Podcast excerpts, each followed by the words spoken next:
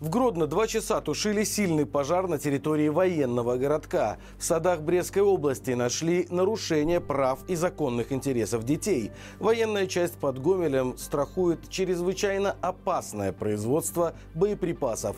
Подробнее обо всем этом в ближайшие несколько минут. Мы благодарны вам за лайки, комментарии подписки. Именно вы помогаете распространять наши видео большему числу зрителей.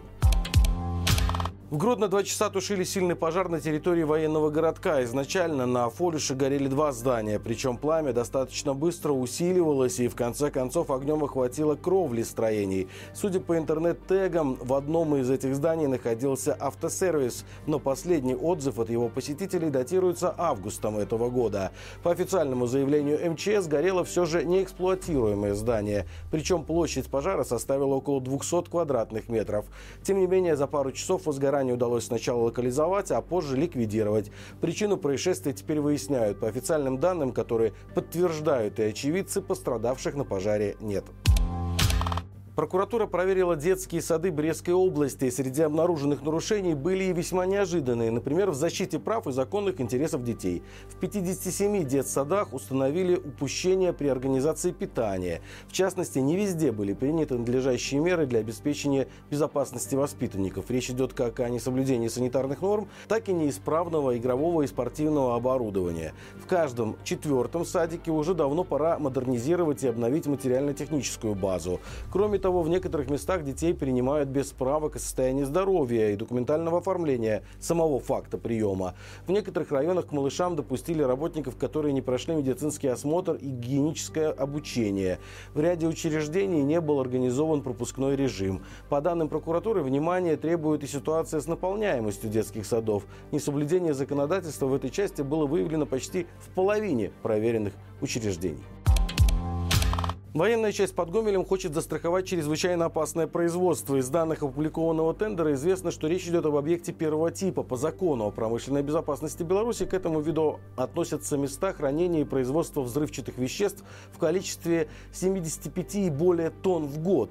Заявлено, что общая сумма страхования 8658 рублей. Белорусская тарификация находится в секрете, но если обратиться к российской практике страхования опасных промышленных объектов, то расчетная стоимость компенсации может составлять от 173 тысяч до 17 миллионов 300 тысяч рублей. Условия госзакупки не содержат более никаких подробностей страхуемого объекта, поэтому речь может идти как о существующих складах снарядов, так и о перспективном производстве вооружений. Напомним, ранее появлялась информация, что военная часть в поселке Прибор ищет специалистов по обращению с боеприпасами и вооружениями, а весной этого года жителям близлежащих населенных пунктов по требованию военных ограничили застройку. Житель Кобрина за свой донат в 60 долларов заплатил силовикам 2000 рублей, но это не спасло его от уголовного дела. Обвиняемому 36 лет. По данным следствия, в августе 2020 года он перевел деньги в поддержку белорусов, пострадавших от насилия. Кроме того, в марте 2023 он якобы со своего компьютера совершил DDoS-атаки на некие неназванные российские компьютерные системы.